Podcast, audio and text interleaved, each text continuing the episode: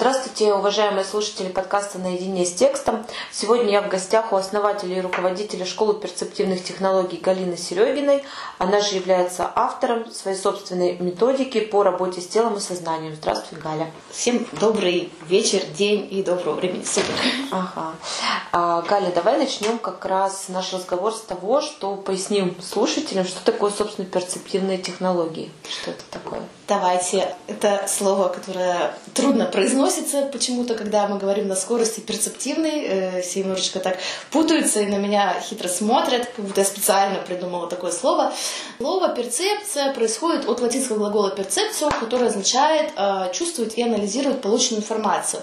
Вообще оно чаще всего встречалось в психологии, как психологический термин, да, когда требуется почувствовать человека или почувствовать какое-то состояние, но а, по факту может применяться не только для ощущения психологических состояний, но также мы вот его используем и для передачи, передачи такого глагола, который означает чувствовать что-либо, вообще что-либо. То есть движение ткани, если мы работаем с телом, да, а, состояние организма человека, настроение человека, психологических каких-то его моментов.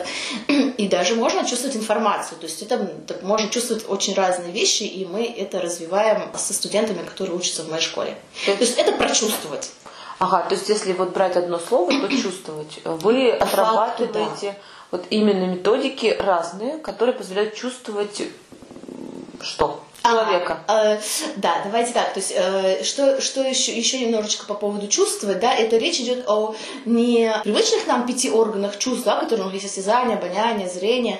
А, это именно больше речь о вот так называемом шестом чувстве, которое называют еще интуицией, да, вот когда знание, ну, знания, ощущения а, разного рода информации приходят к нам. То есть, что мы можем чувствовать? Можем, начиная от физического тела, от проблем физического тела, то есть движение ткани, то, что остеопаты чувствуют, да, то, что...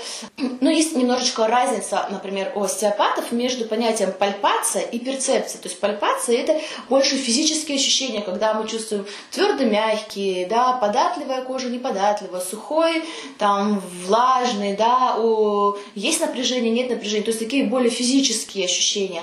А перцепция – это более тонкие ощущения, которые связаны в первую очередь с движением ткани, потому что у остеопатов есть такое понятие, и мы тоже его используем в своей практике, когда мы работаем с телом, что если в теле есть какое-то напряжение, так называемая дисфункция, какое-то напряжение тканей, то напряжение, она будет смещать другие ткани на себя. Боль, да, или проблема в каком-то органе зачастую может возникать не в том месте, где есть это напряжение базовое, да, а в том месте, которое тянется в сторону напряжения. А работать мы будем не в том месте, которое тянется, а где именно напряжение, то есть где причина боли.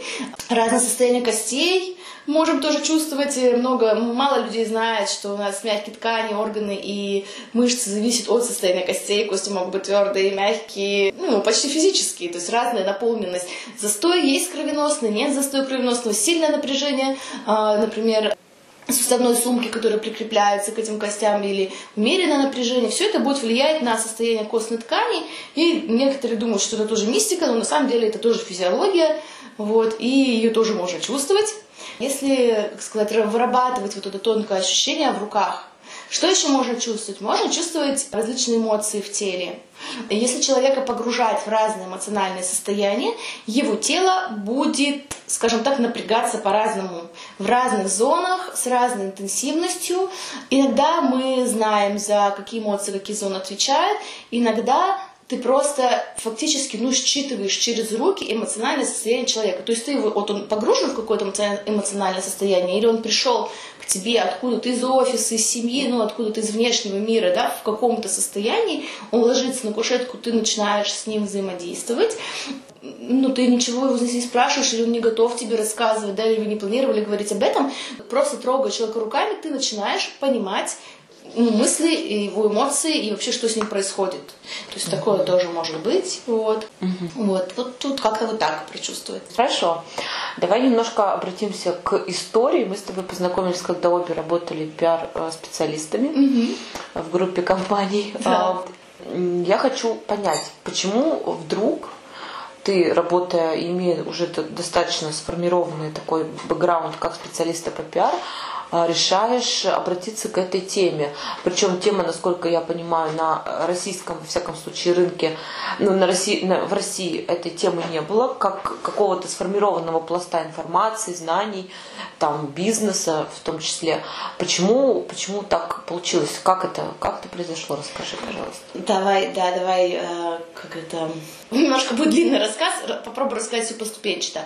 А, да, действительно, я филолог по первому образованию, и я работала в, в пиар-сфере и штатным журналистом в каких-то отдельных изданиях.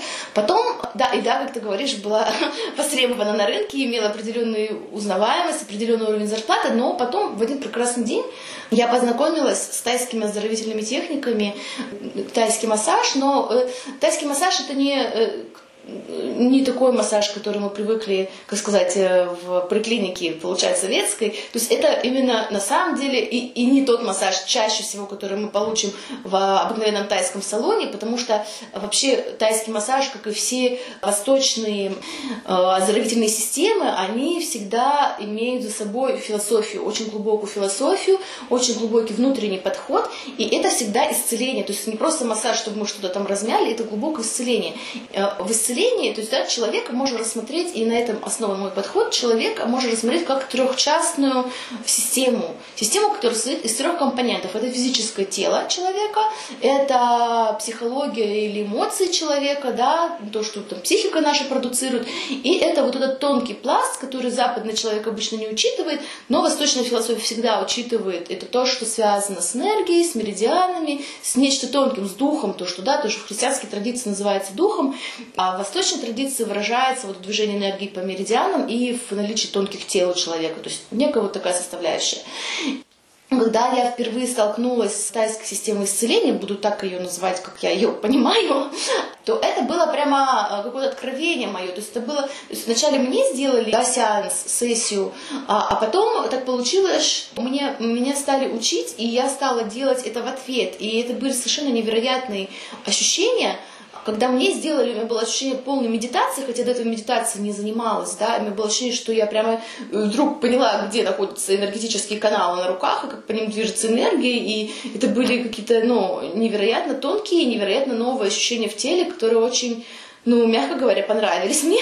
Серьезно говоря, это еще и воздействовало на мой ум, потому что в тот же момент этой первой сессии э, вдруг какие-то вопросы, которые э, там несколько дней меня мучили, я не могла найти решение на них, они вдруг в этом состоянии покоя, в этом состоянии медитации, в которой на самом-то деле погружается клиент, который попал на тайскую, правильную тайскую сессию, они вдруг нашли решение эти, эти вопросы. И это говорит о том, что, о том, как наше тело неразрывно связано с нашим сознанием.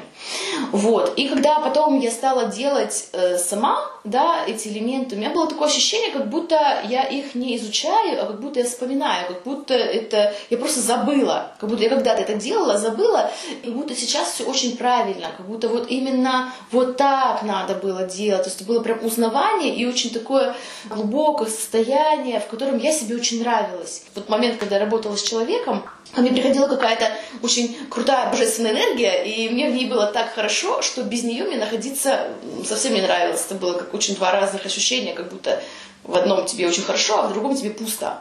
С временем вот это пусто стало невыносимо, я стала искать дорогу, длинную дорогу в новую профессию у тебя ведь не было учителя. То есть ты сама степ-бай-степ вот познавала. Ну вот так получилось, да, что учителей было много разных по, скажем так, разным дисциплинам, ну вот как, э, как в европейском колледже, uh-huh. в европейском университете. То есть разные люди научили меня разным а, идеям, которые потом сложились ну, в единую систему путем да, через мой опыт, потому что много работала с клиентами, путем понимания, как это все взаимосвязано между собой. Но вот такого одного человека, который, знаете, как в восточной традиции, когда ты вот выбрал одного учителя и следуешь за ним, и он тебе вот открывает весь мир, вот не, мне как-то не повезло встретить вот такого одного человека. Такое ощущение, как будто у Вселенной не было заготовки для меня, что вот я кого-то встречу, и мне кто-то все объяснит, и будет понятно. Mm-hmm. Вот у кого-то есть такой сценарий, а вот у меня не было. Всегда mm-hmm. приходится как бы копать. А ты... и накапывать. Ага, но ты никогда не сомневалась в выбранном пути? Ну, я имею в виду, что все-таки ты отказалась от довольно стабильной жизни. Причем э, не было заготовки, не было учителя, не было какой-то модели, которую ты могла скопировать, успешной бизнес-модели. Это же вопрос еще и финансовых э, там, вложений, да, mm-hmm. еще и вопрос временных вложений. Не было ли э, моментов такого, как сказать, сомнения вот в том, что правильно ли я выбрала? Может, это оставить хобби? У тебя не было таких вот Ну, у меня был, был на самом деле такой, был такой период, был э, в самом начале, как я сказала, то есть когда я поняла, что это такое узнавание, мне так нравится делать э, сессии, тайские сессии для людей, да, и я подумала вначале, конечно, первое, что я подумала, что вау, как здорово, но вот буду по выходным делать там родственникам.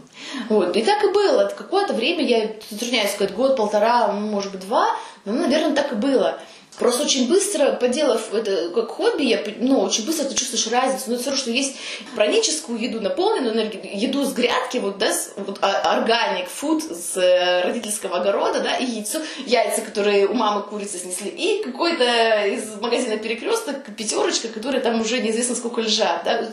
Слишком ощущается разница, и ну, очень долго ну, невозможно было находиться в этой разнице. То есть просто ну, просто это было очень некомфортно, и я, то есть, ощущение, что ты, находясь вот в этом успешном бизнесе, ты просто голоден все время, да, ты просиживаешь штаны, ты, ну, вот в тебе, то есть там, в той жизни, которая хобби и которая по выходным, вот у тебя есть что-то, вот наполняешь тебя волшебно, вот то, что дает тебе внутренний корм, да, а там просто нет. И это, ну, я на самом деле не мазохист, я очень плохо переношу любые, любые виды боли, вот. И эта боль душевная тоже была невыносима. Поэтому я очень быстро начала разрабатывать план. То есть у меня не было такого, что я ушла с бухты-барахты в никуда, внезапно оборвала старый бизнес, да, ушла в финансовую дыру. Я не могла себе это позволить. И у меня был э, разработан хитрый многолетний, многоступенчатый план, как я постепенно из одной сферы деятельности перехожу в другую. Первая реклама у меня была на форумах, на которых, тематических, на которых мне тогда, были форумы, не было соцсетей как таковых, а, они были не развиты, вот, и на форумах, где меня люди знали, где мы, владельцы животных, тусовались, вот. Это были мои первые рекламные объявления и мои первые клиенты, собственно, ну, помимо родственников. Давай перейдем к следующему вопросу. Я хотела тебя спросить, вообще, насколько сложно стать вот специалистом по перцептивным технологиям? И поскольку мы начинали с того, что перцепция это чувствование. Да. Вот все ли, получив вот одинаковые теоретические да. знания, могут стать одинаково крутыми специалистами вот, в перцепции? Вот почему-то люди, когда сталкиваются с чем-то необъяснимым, они вот думают, что о, это шаманизм, о, это дар Божий, или о, это вот что-то такое сверхъестественное. Ну, знаете, как раньше э, древние славяне думали, что когда гремит гром, это Юпитер, Юпитер громовержец там или какой другой бог Перун. Перун, да. Да, стучит посохом. Да, то есть они не понимали, откуда явление берется, и объясняли странным путем всем. Так и современный человек, в общем, тоже, если не понимает, э, как бы, как работает какая-то технология, он думает, что это ну, некий дар, некоторая необъяснимая штука, да, и как э, гласит э, третий закон Артура Кларка, что любая хорошо развитая технология на самом деле не, неотличима от волшебства. Да, неотличима от волшебства, потому что что-то не понимает, как работает. Вот, поэтому и с перцептивными технологиями такая же самая история, то есть это не какой-то дар специальный, вот эта чувствительность, она, первая, есть у всех людей от природы, да, и я всегда своим студентам привожу такой пример. Все сталкивались с этой чувствительностью, когда, э, например, э, такая ситуация, да, вы заходите в комнату, где только что были, находились ваши родители, и они ругались, да, и вы заходите в комнату, и они замолкают и смотрят на вас молча. Но вы чувствуете, вот улыбается, Варя улыбается, она да. сталкивалась с этим, да, потому что вы чувствуете, как что-то в комнате, напряжение, напряжение, да, вы не видите глазами, ученые ничего вам не смогут объяснить, не знаю, да, может да, быть, что-то замеряют, конечно, волны какие-то, волны какие-то, да, потому что любой человек это электромагнитное, он создает электромагнитное поле, которое наполнено, наполнено информацией. Сейчас на самом деле уже это можно замерить, просто эти такие э, исследования альтернативные и как бы в школе на уроках физики не изучаются пока mm-hmm. что до сих пор, так же квантовые квантовая физика. Вот. И вы чувствовали, да, как возникло напряжение, и родители спрашиваете, вы что, ругаетесь? Он говорит, нет. А вы как бы, да, понимаете? Вы, вы четко знаете, что да. Что да. Каким местом вы это знаете, да? Ушами, носом, руками. Как вы это почувствовали? Шестым чувством. Вот это и есть перцепция. То есть каждый человек к этому способен. У меня есть специальная, как сказать, система, да, специальная технология, как этому обучать, то есть как это раскрыть. То есть по факту я ничего нового не даю, я раскрываю то, что уже есть.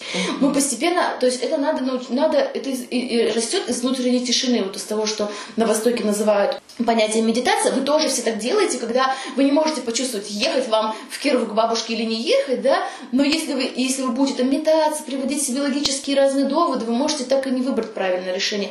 Но вы все знаете, что надо сделать, чтобы выбрать, сесть и успокоиться. Надо найти какую-то минуту, чтобы успокоиться, где тебя не дергает ребенок, мама, свекровь, работа. И иногда это не удается сделать, да, потому что уже в голове такая каша, что даже когда мы садимся, пытаемся успокоиться, каша все равно с нами, да. И вот здесь, если бы мы имели а, технологию медитации, то есть она была бы нашим навыком, а это просто навык, то есть технолог... медитация это не энергия, не эзотерика, это упражнение, успокоение ума, да, да, да, и когда мы можем послушать свои внутренние ощущения, свое подсознание, да, оно выходит наружу. Вот, не логика, не левое полушарие. Вот и все. Вот в этом же мы состоянии мы учимся чувствовать на самом деле. Mm-hmm. И по факту все, все, кто занимается, да, все научиваются. Другое дело, что кто-то, кому-то это легче дается, да, у кого-то изначально бывает, э, скажем так, право полушария неплохо развито, и он, в принципе, чувствительный, он привык себе доверять. Ну, так сложились, угу. сложилась его, как бы, жизненная история, да. Кто-то очень логический. Я очень логическая была изначально, то есть мне было почувствовать очень трудно.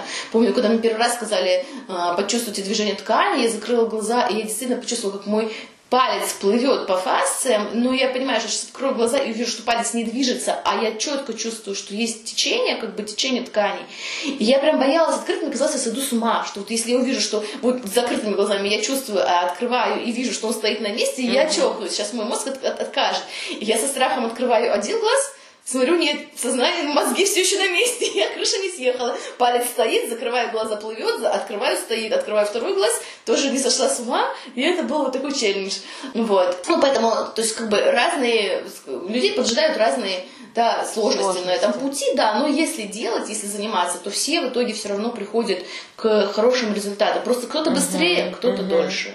Получается, что ты ведь создаешь себе конкурентов, то есть ты обучаешь, специ... ну ты изначально да. ведь тоже была мастером, да. и сейчас ты создаешь мастеров. Да. Вот мне интересно, когда станет столько мастеров по перцепции, ну когда рынок, вот даже московский большой рынок, он закончится. Я вообще, конечно, очень э, забавный вопрос.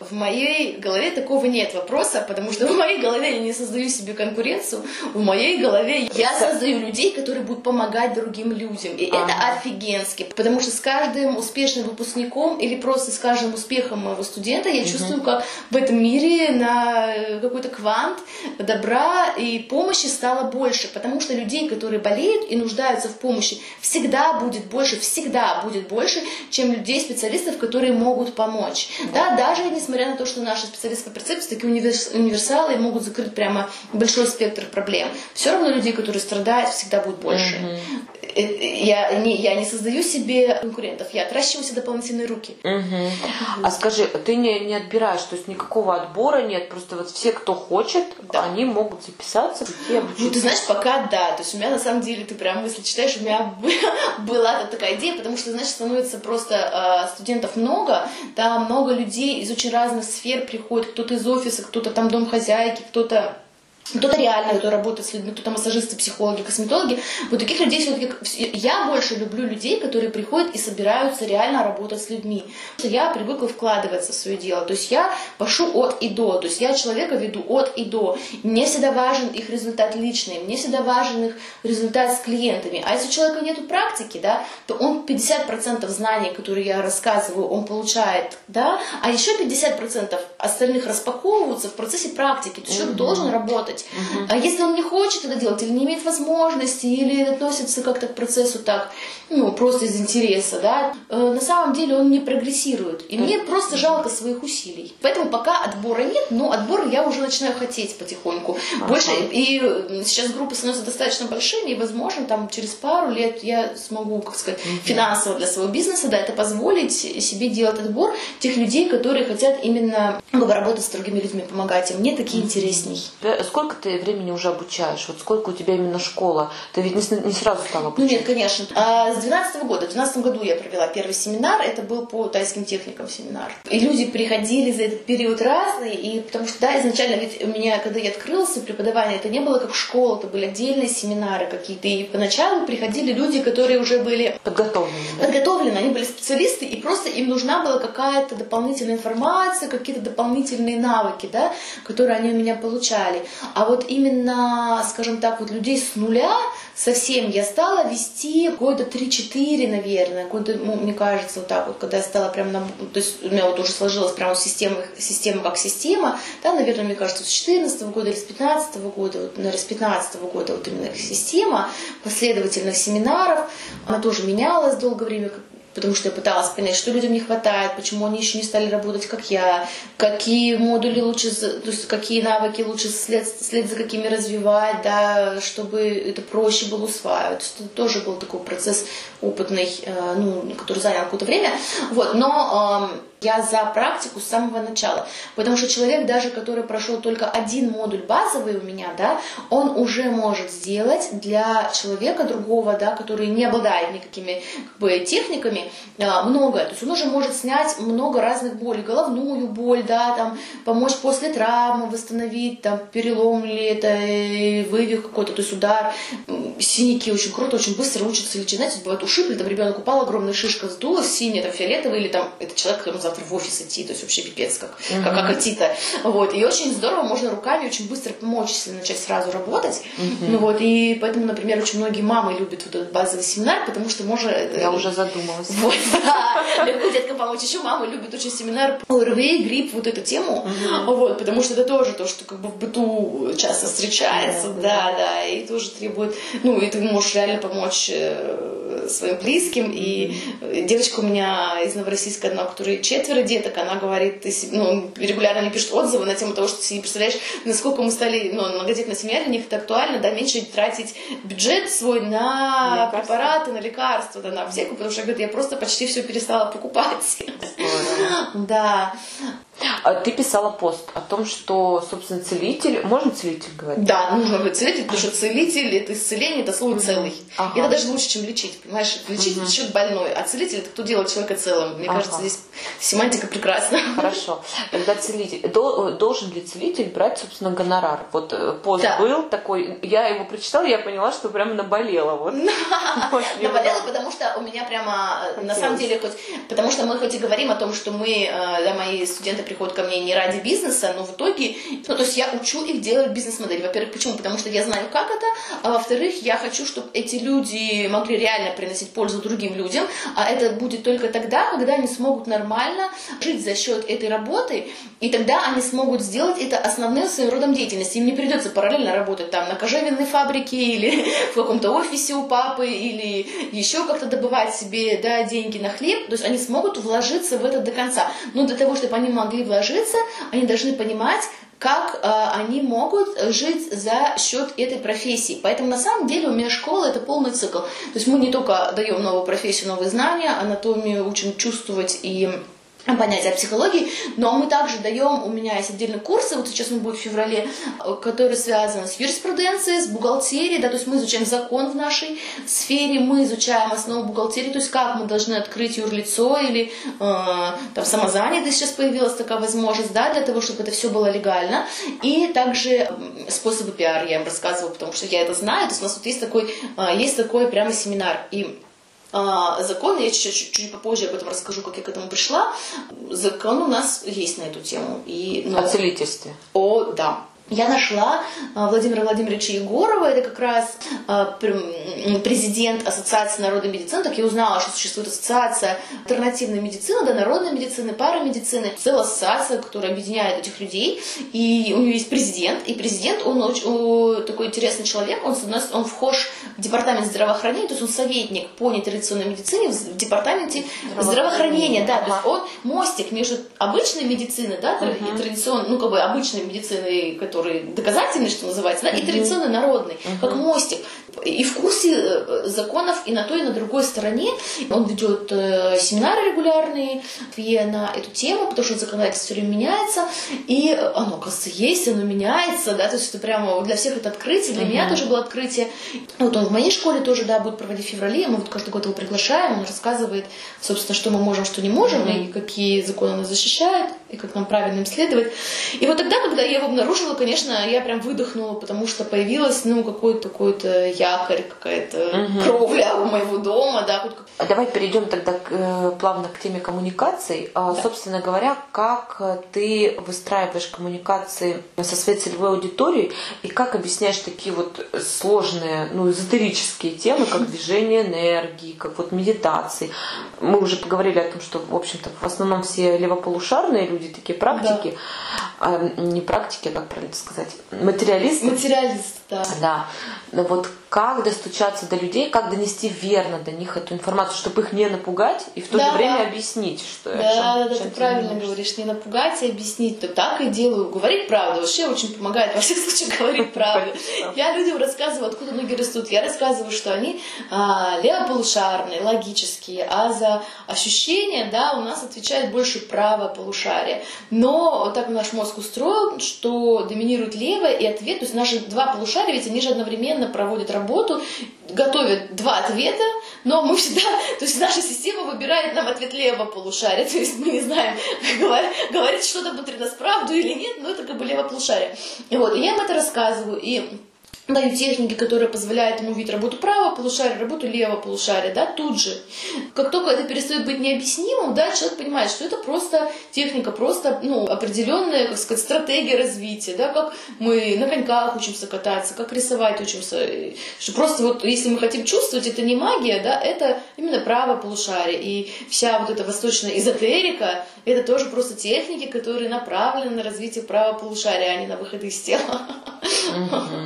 То есть, в принципе, просто ты как бы я просто механику, степ механику, да, рассказываю механику, да, просто популярно рассказываю механику, ориентируюсь на группу, на степень подготовки. А, обычно, знаешь, обычно люди приходят, э, как бы, мои студенты это два, две разные группы. Одна вот такая очень левополушария, очень материалистическая, очень приземленная, и им надо рассказать, откуда ноги растут у всего того, что называют эзотерикой, да, то есть как это базируется на квантовой физике, на работе нашего мозга, да, в таком духе. И есть есть ряд, значит, другая, вторая половина студентов, которые, наоборот, очень такие верх, верхнечакровые, как говорится, да, то есть такие все духовно сильно развитые, может быть, у них очень много развито тонких ощущений, да, но они, у них обычно страдают ну, заземление, что называется. Аспект. Практически какие-то аспекты, ощущение своего тела, как ни странно, да, собственного тела, то есть как может быть таким развитым, да, если у меня уже седьмая, шестая чакра и пятая развиты, мы такие все уже Будды фактически, ну не может быть шестая, седьмая и, и пятая развиты, а если у тебя первая, вторая, третья, четвертая не развиты, значит, будь добр, развивай, да? человек существо целостное, вот, поэтому не Будды. То есть другая, другая а, как бы, группа, да, крайность, да, другая группа моих студентов, которым, вот, с которыми мы, наоборот, очень много приземляемся, очень много изучаем анатомию, очень много физическое тело, изучаем кости, и им помогает это соединить их вот с их э, э, теми, то есть они могут после этого, после обучения меня, они могут объяснить все свои тонкие ощущения, которые у них были с детства, да, что им там виделось, казалось, ощущалось, чувствовалось. Вот они как раз отлично чувствуют, когда родители ссорились или что делают соседи за стенкой, но не очень хорошо, например, могут понимать и, вообще коммуницировать со своим телом, не очень хорошо понимать, мальчик они или девочка, что с этим делать. Вот. То есть и такое лечите? Да, да, да, да, такое лечим, да. Мы вот, э, нам приходится лечить наших специалистов для того, чтобы они могли потом лечить других людей, да. Трансформация мастера мы это называем. Трансформация мастера? Да, да. То есть мастер для того, чтобы стать человеком, обычный человек для того, чтобы стать мастером, он должен пройти через некую трансформацию, он должен вот mm-hmm. стать целостным, соединить свои верха с низами, mm-hmm. разобрать свою личную историю, свои mm-hmm. личные травмы, травмы своего рода, избавиться от этого багажа. Почему? Mm-hmm. Потому что иначе мы будем смотреть на своих клиентов с опыта своей колокольни, да, с колокольни своего опыта. Uh-huh. Это не то. Мы будем через призму, через очки своей жизни на них смотреть. Это не то, потому что у них совсем другая жизнь, другой опыт. Им надо смотреть шире, чем наш опыт. Uh-huh. А смотреть шире можно только избавившись от своего опыта. Так, 24 февраля у тебя заявлен семинар по пиару и по рекламе uh-huh. в разрезе именно перцептивных технологий. Uh-huh. Почему родилась именно эта идея, чему ты будешь обучать uh-huh. студентов? Расскажи, пожалуйста, подробнее об этом. Ну вот это как раз тот самый трехчастный семинар, на котором я, я рассказывал про пиар и продвижение. Владимир Владимирович, президент Национальной ассоциации народной медицины, он рассказывает про закон. Мой финансист Ирма рассказывает про бухгалтерию, и Катя рассказывает про таргетинг и вот все, что связано с соцсетями. Почему возникла такая тема? Потому что, я же говорю, мне хочется дать людям, чтобы они могли э, быть, ну, мои специалисты, чтобы они могли быть успешными от и до. Вот что там будет на семинаре, да, что мы себе представляем, то есть как мы себя э, боимся, не боимся позиционировать, да, и почему мы боимся это делать.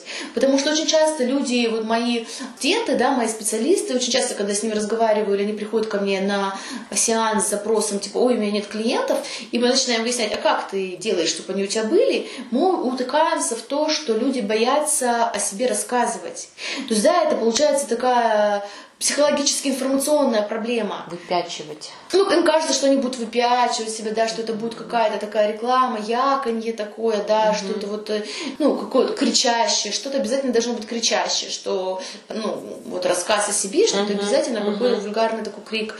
Поэтому мы здесь работаем именно с тем, как, во-первых, это сделать не кричаще, да, то есть в каком mm-hmm. формате нужно вообще подавать информацию, что-то именно подача информации, информирование, как бы, э, конечного пользователя, да, а не налетай подешевело, было э, шок цена и вот это вот все. Вот это. цена последняя. Э, да, да, скидки, срочно. Ой, да, это кошмар. Это, когда я вижу, что, когда я вижу, что мои специалисты вдруг пишут хэштег «массаж недорого», я прям пишу им в личку.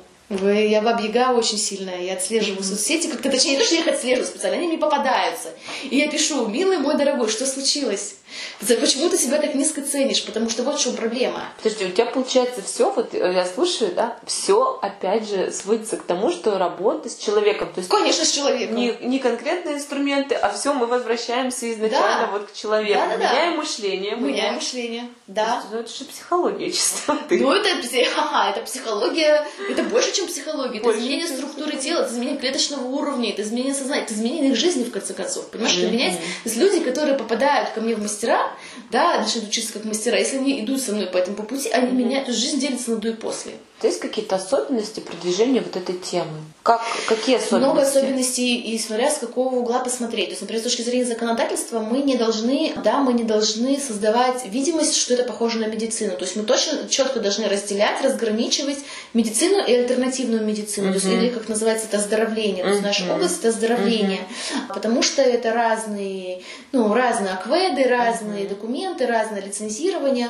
Uh-huh. Вот, и ну, разный хлеб, разные специалисты есть это первый момент. То есть мы не должны создавать видимость, что мы врачи. То есть это должна быть другое, другая лексика, да, другой, ну, не даже там в белых халатах выступать на своих фотографиях в соцсетях ни в коем разе, никакое медицинское оборудование там рекламировать. То есть это прям табу, это два разных направления, это важно. Mm-hmm. Вот, с точки зрения особенностях подачи, да, конечно, это не должно быть навязывание какой-то услуги, да, или как сейчас звонят в, мне в телефон какие-то медицинские центры и говорят, о, для вас зубы там недорого посмотреть, позвоночник посмотреть, еще что-то. Я только что матом на этот автоответчик не говорю, и, может быть, говорю, иногда не знаю. Вот, то есть вот такой подачи быть не должно, не должно быть никакого навязывания. Я считаю, что это аморально в области исцеления, оздоровления, то есть и подача материала должна идти в формате э, информирования. То есть вы должны просто рассказывать миру о том, что есть вы, есть вот такие технологии, вы вот такое умеете делать, И как бы дальше выбор за э, людьми, да, то есть uh-huh. вы не должны их мотивировать на поход к вам. Uh-huh. Человек сам должен созреть. Это прям очень важно, потому что для исцеления на самом деле, почему это важно именно для как бы бизнеса, потому что для исцеления очень важна работа двух людей. И целителя, мастера, да, и самого ну, пациента, если можно так сказать. Это сотрудничество всегда. Если у нас э, пациент не дает внутреннего согласия на исцеление, если он не вкладывает свои 50% энергии в процесс, ничего не произойдет. Есть люди, которым выгодно болеть, да, так называемый психологический термин вторичная выгода от болезней. Им выгодно болеть, они хотят кем-то манипулировать своей болезнью. Бесполезно их лечить. То есть их могут привести родственники, они могут сами прийти без, без запроса на это лечение. Мы их не излечим никогда, потому что человек все существо сопротивляется. Как, когда это диагностируется? Вот смотри, вот пришел человек, ты его положила, ну не Это ты, диагностируется там... при телефонном звонке. Да? Уже как понятно. Да, уже понятно. Понятно. Вопрос про хейтеров у меня есть. Да. И про работу с возражениями, потому да. что тема все-таки тонкая такая, не да. всем еще понятна, я уже да. объяснять. А даешь ли ты какой-то вот гайдлайн по работе с возражениями, ну, который ты прошла, естественно, ты с этим сталкивалась. И как обстоят дела с хейтерами? Есть ли у тебя хейтеры, которые что что-нибудь там пишут, да, это все. Ну, скорее всего, нет, но я на всякий случай спрошу. А почему ты думаешь, что нет хейтеров? Давай с этого начнем. А, слушай, я думаю, что у тебя просто на самом деле должно быть плотное уже количество, такое ядро, как сказать, ну, э, последователей. Да, единомышленников, которые, по идее, хейтеров там всех отвадят еще на подступах. Ну, мне так кажется.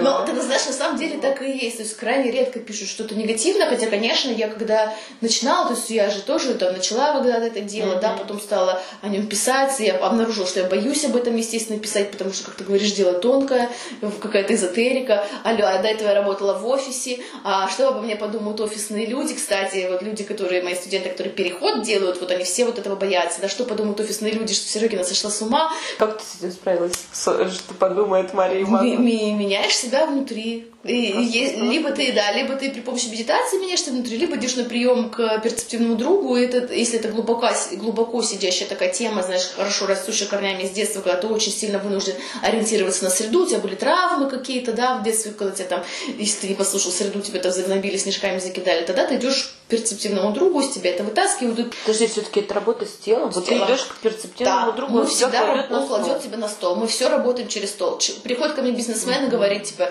э, слушай, что-то ко мне налоговая зачистила, или менты зачистили, мы такие есть парни, слушай, что-то ко мне менты зачистили, э, сделай что-нибудь. И, и, и что ты делаешь? Кладу на стол. И? И говорю, давай думай про ментов, которые к тебе зачистили. И смотришь, где зажим. Смотрю, где зажим, в физическом теле и в, как бы, в те, вокруг, в пространстве вокруг него, ага. да, да, и убираю это. И снова прошу думать, и смотрю, мозг как напрягается, да, и убираю из него.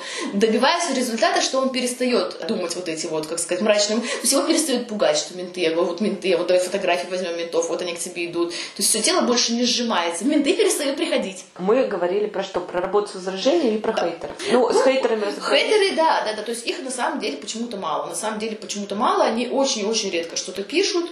А вот работа с возражениями. Даешь ты гайдлайн какой-то по ней? По ней? Не даю никакого гайдлайна. И по поводу возражений мое мнение такое. Вообще с людьми разговаривать э, достаточно бессмысленно. Переубеждать в чем-то, да, э, на самом деле бессмысленно. То есть есть, ну, это во всех вообще, вообще во всех направлениях. То есть если там, не знаю, моя мама или кто-то из моих друзей вот мне начинает жаловаться на какие-то свои там психологические проблемы, что вот у него кто-то плохой там в жизни, и вот на работе не понимает, не принимает. Разговаривать бесполезно. Я обычно говорю, слушай, или пошли ложиться, я знаю, как это решить вопрос, или давай не будем здесь мусор мусорить, потому что, ну, как бы в этом нет смысла это обсуждать, да, вот мне толк обсасывать тухлые кости. А, вот. а, то же самое с возражениями работы. Да, у человека одно мнение, у тебя там или у моих там единомышленников другое мнение, да, или нет смысла переубеждать и убеждать, либо как бы вы, ну, вы согласны и действуем в одном направлении, либо нет, ну, пожалуйста. По-моему, Будде это высказывание приписывают, что существует 54 тысячи способов достижения просветления, но если тебе не подходит ни один из них, открывай свой. Это хорошо. В твоем профайле на сайте написано, что ты изучаешь и практикуешь цигун, тайци, цюань, йогу, э, суми эк, суми э, каллиграфию, имеешь сертификат по хилингу, поющими чашами в гималайской традиции, и еще у тебя есть дан по, как это правильно сказать? Я иду, я иду. По это, яйду, да, вот. да, боевое искусство связано с э, традиционным японским мечом. мечом. Да. да, то есть это потому, что все эти дисциплины, они развивают чувствительность так или иначе, развивают э, чувствование энергии, чувствование тела Как физического. японский меч, Меч развивает очень сильно развивает. Я сейчас тебе на час расскажу лекцию, как. Я недавно как раз, э, меня надо приглашать на конференцию э, оздоровительную как раз с этой темой. То есть как бы как боевые искусства связаны с целительством, очень сильно связаны, но если коротко, если коротко, то когда человек разрубает что-либо мечом, на самом деле он должен не только хорошо чувствовать свое тело, но и выплеск энергии своего тела через кончик меча в цель. Вот если Ага. прям так да, говорить. И то же самое каратисты, вот когда они рубят доску, да, вот за счет чего этот фокус получается не огромный синяк на руке, а разрубание доски, Да. да, за счет того, что они э, чувствуют движение, то есть выплеск энергии через, э, из дантяня через руку в точку чуть ниже э, как бы самой доски, да, тогда Ага. доска разлетается. То есть вот э, надо прочитать. Конечно, так на э, в восточных школах так тоже не говорят, они просто смотрят, как делает учитель, тысячу делают, э, сотню тысяч повторений, и как бы и преуспевают. Но вот если как бы озвучивать, да, расшифровывать, разбирать, опять же, эзотерику на и философию на термины, то это выглядит именно так. То есть у тебя получается, что все увлечения даже, да, они подчинены вот этой о, единой Общей идее, общей да. идее, да. Да, лучше, лучше чувствовать, лучше лечить, Да, лучше постигаешь. лечить. Вот, например, да, вот если еще раз, еще раз сказать о мече, то вот эта вот тема, то, что ты а, через свое тело из дантиана, да, из живота, через руку, через меч проводишь энергию и вы- и выплеск идет в конечную точку, она мне как раз очень помогает в, и помогала в работе с людьми, да, потому что мы ищем в теле, да, вот это напряжение главное, и мы должны с ним каким-то образом взаимодействовать руками, и в том числе там энергия идет через наши руки, да, и как посыл туда идет внутрь этого напряжения. Вот, э, поэтому э, работа с мечом, она тоже помогает. В завершении расскажи, пожалуйста, пару слов о твоих планах на будущее. Ну, и планах на будущее школы, в принципе. Да, хороший вопрос. Это же положено просто подводить итоги года, планировать, планировать планы. Да, да, да. А вот я так посмотрела на себя вовнутрь в этом году и подумала, что я что-то прям не хочу вот так жестко, а, прямо жестко так привязывать планы к реальности, потому что мне кажется, что-то меняется сейчас, и мне надо послушать, что вообще меняется. То есть мы растем, мы однозначно растем, большее количество студентов приходит учиться, очень сейчас сформировалась э, четкая программа, очень четкая последовательность модулей, и мы стали, мы уже несколько лет к этому идем, но сейчас прямо очень точно как-то сформировалось в голове, сформулировалось, что мы ну, продвигаем, да, и предлагаем людям именно, а, ну, целый такой продукт в виде целого обучения, то есть не какой-то один семинар, там, попробовать перцепцию или научиться лечить спину, а прям от и до. Вот, и еще мы, наконец-то, сняли свою, собственно, свою школу, будет э, свой дом. Ура. Свой, да, ура, свой новый дом под одной крышей, под крышей, да, это мансарда в центре Москвы. Я очень рада, потому что у нас долгое время мастерской был как бы дом, да, то есть был, было место, где там принимали людей, но не было как вот единой, единого постоянного помещения под школу. Мы арендовали в разных там студиях и очень устали от бесконечных переездов и долго искали подходящее пространство, наконец нашли, и я надеюсь, что уже вот в феврале мы уже откроемся а, в новом месте. И как раз в феврале у нас будет день открытых дверей. Да. Второго числа. 2 да? числа очень красивая дата, 2.02, 2020 и в 2 числа дня. Ого. Да, то есть много-много двоечек. И двоечка э, китайской, не нумерология, а типа бадзи, да, они тут цифрами значения, она означает э, болезни, борьбу с болезнями в нашем случае, да, борьбу с болезнями, поэтому мне кажется, что мы как объединимся, как поборем. Вот. Э, Ну, вообще просто красивая дата. Откры- День открытых дверей. Это значит, что может, могут прийти люди, которым интересна тема. Это бесплатное мероприятие. А, Оно у нас ежегодно, даже два раза в год традиционно проходит, обычно большое. Вот. Я рассказываю о технологии, о школе, как это работает, как я к этому пришла. Я показываю, делаю ну, часовую ну, демонстрацию на моделях. Обычно это три человека. Прошу из зала да, то есть у кого-то есть шанс попасть под руки. Вот, мы рассмотрим какой-то телесный вопрос, обычно психоэмоциональный какой-то вопрос, Мгм. да, то есть какие-то душевные какие-то там страдания. И эстетику лица люди любят посмотреть, как меняется бьюти Бьюти, под да. руками. Да, да, бьюти, оно тоже, оно, если бьюти зависит от трех составляющих, это мозг и внутреннее качество человека, это состояние костей черепа, то есть это остеопатическая тема, и это внутренние органы, то есть, потому что они очень сильно тянут фасции. Мгм. на котором, си- на который образует наше лицо. На день открытых дверей мы э, с удовольствием пригласим тех, кому интересно, можно на сайте зарегистрироваться. Ну, классно. У меня есть еще один короткий вопрос. Самый-самый короткий. Книга, которую нужно прочитать каждому. Ого. Э, Тут имеется в виду твой опыт. Вот, может Книга, быть. которая на тебя повлияла, возможно. Ну вот, которая на меня повлияла, то есть, да, я могу говорить в таких книгах, но я не уверена, что я прям, ну, на каждому вот нужна. Да, э, мои книги, которые очень повлияли, это Антонио Минигетти. В принципе, все книги его влияют и повлияют. Психосоматика. э, Женщина третьего тысячелетия. Вот девчонкам бы всем я рекомендовала вот эту книгу. Не, она тяжело заходит, потому что Тяжело. он сложно пишет. и- Очень тяжело. И и очень сложный перевод, но для меня это просто было, как мне разрешили жить, мне разрешили быть, жить в женском теле, и женщина не отстой. И, э, наверное, еще книга, которая тоже очень сильно повлияла на меня, это «Хроники меча Тая», это прям даже не книга, это короткий трактат э, мастера дзен-буддизма Такуану Соху, который писал вот этот, этот, текст для сына Сёгуна, да, правителя Японии. Он короткий, но для меня в нем прям все. Я могу его читать, перечитывать и в коротком тексте находить разные миры. Понятно. Спасибо тебе огромное за интервью. Я желаю вам открыться успешно, чтобы, и чтобы день открытых дверей прошел замечательно, и чтобы не иссякало вот количество людей, которые будут к тебе идти за знаниями, за мастерством, за руками, за энергиями, за вдохновением. Вот. Пусть школа работает, процветает, и пусть выпускает классных мастеров, которые будут как крупички добра. Всем огромное спасибо за эту возможность. И прям, правда, очень, очень было здорово оценить, посмотреть и порадоваться сделанным успехом. Вот. Спасибо. Спасибо, что прослушали 11 выпуск подкаста «Наедине с текстом». Пожалуйста, поделитесь своим мнением об этом выпуске. Это можно сделать на страничках в соцсетях, либо под этим выпуском. Также поставьте, пожалуйста, лайк и подпишитесь на наш канал.